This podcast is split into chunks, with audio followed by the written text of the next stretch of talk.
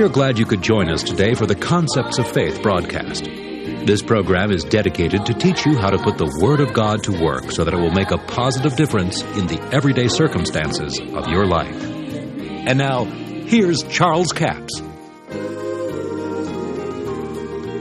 I'll tell you what, this is good news. The gospel is good news. The Apostle Paul says, I'm not ashamed of the gospel, for it is the power of God.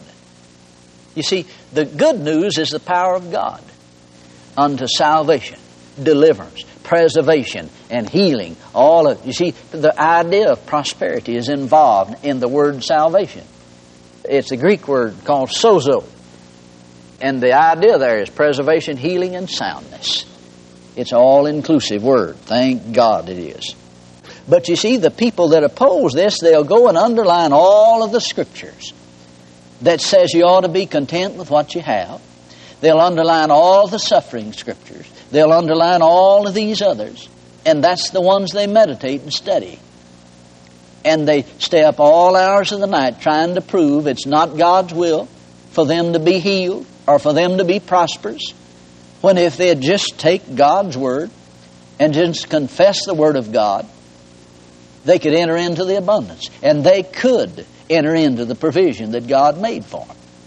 And when Apostle Paul said that those that receive the abundance of grace and the gift of righteousness would reign in life. You see, I'd rather be reigning in life than to be dying in life and being put under. And that's what a lot of people are. They're just under the circumstances of life because they haven't learned to apply these principles and receive the good news of the Word of God. Well, you see, these things taken out of context can cause us problems. Now, go with me to John the ninth chapter. Now, let's look at it. John chapter 9, verse 1. Jesus passed by, saw a man which was blind from his birth. And his disciples asked him, saying, Master, who did sin, this man or his parents, that he was born blind? Jesus answered, Neither hath this man sinned nor his parents, but that the works of God should be manifest in him. I must work the works of him that sent me while it is day, for the night cometh when no man can work. As long as I'm in the world, I'm the light of the world. Now, here's what most people say when they look at this scripture. They'll say, Jesus said this man was born blind for the glory of God. Now, that is not what Jesus said. Now, let me point out to you why you cannot interpret this scripture that way. Let's read it again. The disciples asked him, Master, who did sin, this man or his parents, that the man was born blind? Now, the question is really this Did the man sin or his parents sin cause him to be born blind? Now, you see, that is the question. Now, Jesus can answer. He can answer the man's sin, he can answer the parent's sin, or he can answer neither. Now, any one of those three answers that he gives, he's answered the question totally. Because that's all they ask. Which one caused the man to be born blind? His sin, his parents' sin. Now, listen to what Jesus said. Jesus said neither. Now, if you punctuate that this way, you'll get the right understanding of it. You see, punctuation plays a lot in giving you interpretation of the Scripture.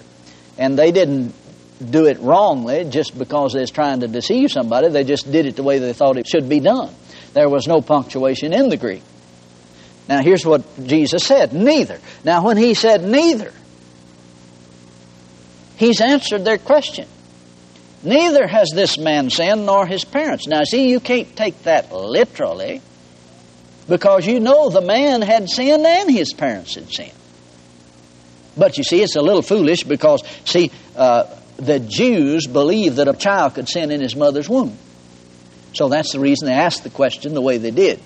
Now, Jesus said, Neither has this man sinned nor his parents. Now, he doesn't literally mean that neither one of them had sinned because we know the Bible says all have sinned. Now, you can see that. All have sinned, so Jesus is not saying that they really didn't sin. He's saying it was not the man's sin, and it was not the parent's sin that caused the man to be born blind. Now, Jesus did not tell them why the man was born blind. He just simply answered their question. and told them it was not the man's sin that caused him to be born blind. It was not the parent's sin that caused him to be born blind. Then he makes this statement. But that the works of God should be manifest, I must work the works of him that sent me. In other words, he said, if the works of God are going to be manifest in this man, I'll have to work them. Now, notice, people try to say that this uh, blindness was the work of God so God could get glory out of it. Now, you know, God is not going around making people be born blind and crippled so he can get glory out of healing them. Now, if he is, there's something wrong, terribly wrong with the situation. Well, you know that's not true. But did you know that people believe that and it holds them in bondage? And they go around believing that God does these things. But you see, if anybody on earth did those things, wicked men would put them in jail for doing those things. I mean, they'd spend their life in the penitentiary. But yet, people will say their Heavenly Father does those things. Nothing could be further from the truth. It's a lie of the devil. Now, watch this. As you punctuate it correctly, Jesus said, Neither was it this man's sin nor his parents' sin that caused the man to be born blind. Period. Then he makes the statement, but that the works of God should be manifest in him, I must work the works of God. Now, can you see what he's saying? He said, I'm going to show you the works of God. Now, let's watch it. Because when he works the work of God in this man, you're going to find out that this man can see.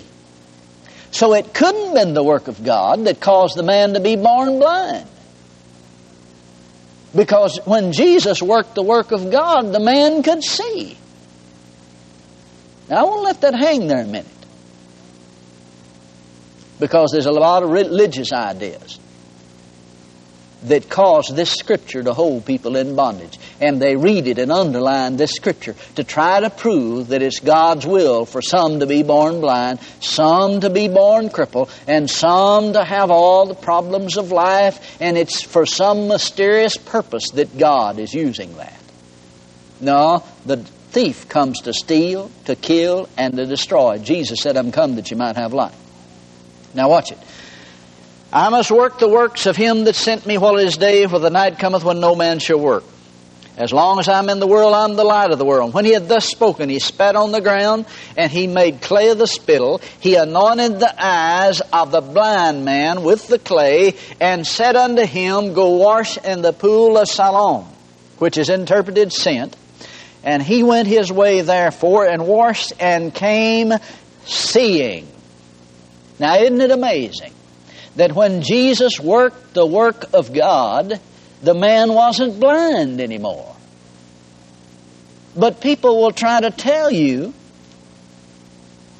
that the blindness was God's work. Now, it's very obvious that if after Jesus worked the work of God, the man could see that the blindness had to be from the devil. The devil caused the man to be born blind. It was not God. It was not because of his parents' sin. It was not because of the man's sin. It was because of the enemy. He comes to steal, to kill, to destroy. Now, certainly, I can understand that there are certain things that happen to individuals that's passed on in the genes that cause things to happen to people, but you see, the devil's behind all of that. God's certainly not behind it. And see if we'll rightly divide the word of truth here. See, 1 John 3 8, the latter part of the verse says, For this purpose the Son of God was manifested, that he might destroy the works of the devil. Well, now that's what Jesus came to do, to destroy the work of the devil. Now, here we find him destroying the blindness. When the man could see, the blindness was destroyed. So that had to be the work of the devil, not the work of God. Because he said, I'm going to work the works of God. And when he works the work of God, then the man can see. He's not blind anymore. So the work of God was causing the man to see. The work of the devil was the blindness. Then, of course, you always have some people that look in the 11th chapter eh, where it said that Jesus said about Lazarus in verse 4. When he heard that, he said, This sickness is not unto death, but for the glory of God. And they try to say, Well, now see, Jesus said Lazarus was sick for the glory of God. Oh, no. Jesus didn't say that at all. They read that in there. You see, if you interpret that literally, then you make Jesus a liar. He's saying the end results of this thing will bring glory to God. Now, it was the resurrection that brought the glory to God and not the sickness nor the disease. So you see, this is a sacred cow scripture. People read it and they let it hold them in bondage. Well, if Lazarus was sick for the glory of God, then I'm probably sick for the glory of God. So, some mysterious way, God is going to get some glory out of my sickness. No, the devil's going to get glory out of it. Jesus said the end results of this thing will not end in death, but will bring glory to God. You see, if you interpret that whole thing literally, you make Jesus a liar because Lazarus died. So he's talking about the end results. The end results was the resurrection. And as you read the end of this chapter, you find out that it was when the man was resurrected that God received the glory, not when he's sick, not when he was dead but when he was raised from the dead. Thank you so much for joining us for the Concepts of Faith broadcast today. Before I leave the broadcast, all of this week, our book offer is book offer number 7503. That's book offer number 7503, entitled Releasing the Ability of God Through Prayer. 172 page paperback for $11 plus $4 postage and handling total of $15. Did you know that every born again believer has God's ability abiding in him in the person of Jesus Christ? Yet few have ever learned to release that power. God is in you to the degree that the Word abides in you. You remember John said, In the beginning was the Word, the Word with God, the Word was God. And, you know, God's Word is still God over every situation today. Jesus said it this way If ye abide in me and my words abide in you, ask what you will and it shall be done. The abiding word is the ability of God. And where faith comes from is that word that abides in you. Someone said, Well, I'm just standing on the word. You know, you can only stand on the word that abides in you. Just because you know about it doesn't mean you can operate in it. This book will give you insight into how to release your faith in prayer the first chapter is entitled The Ability of God. Second chapter is Prayer is a Key. Prayer is a key to heaven's storehouse, but faith unlocks the door. Prayer without faith is like a key without a hand to turn it. Then the New Covenant prayer is one chapter. Accurate prayer is another chapter. This book, Releasing the Ability of God Through Prayer, will be a blessing to you. That's book offer number 7503, Releasing the Ability of God Through Prayer. 172 page paperback for $11 plus $4 postage and handling, total of $15. We have a toll free auto line, 1 877 396 9400. That's 1 877 396 9400. Until tomorrow, this is Charles Capps reminding you that the enemy is defeated, God is exalted, and yes, Jesus is coming soon. To order the product offered today, call 1 877 396 9400 or write Charles Capps, P.O. Box 69, England, Arkansas 72046. A complete list of CDs, books, and DVDs are available online at charlescapps.com. Through the website, you can listen to this radio program again and subscribe to our podcast. This broadcast is sponsored by Charles Capps Ministries and our listeners in this area.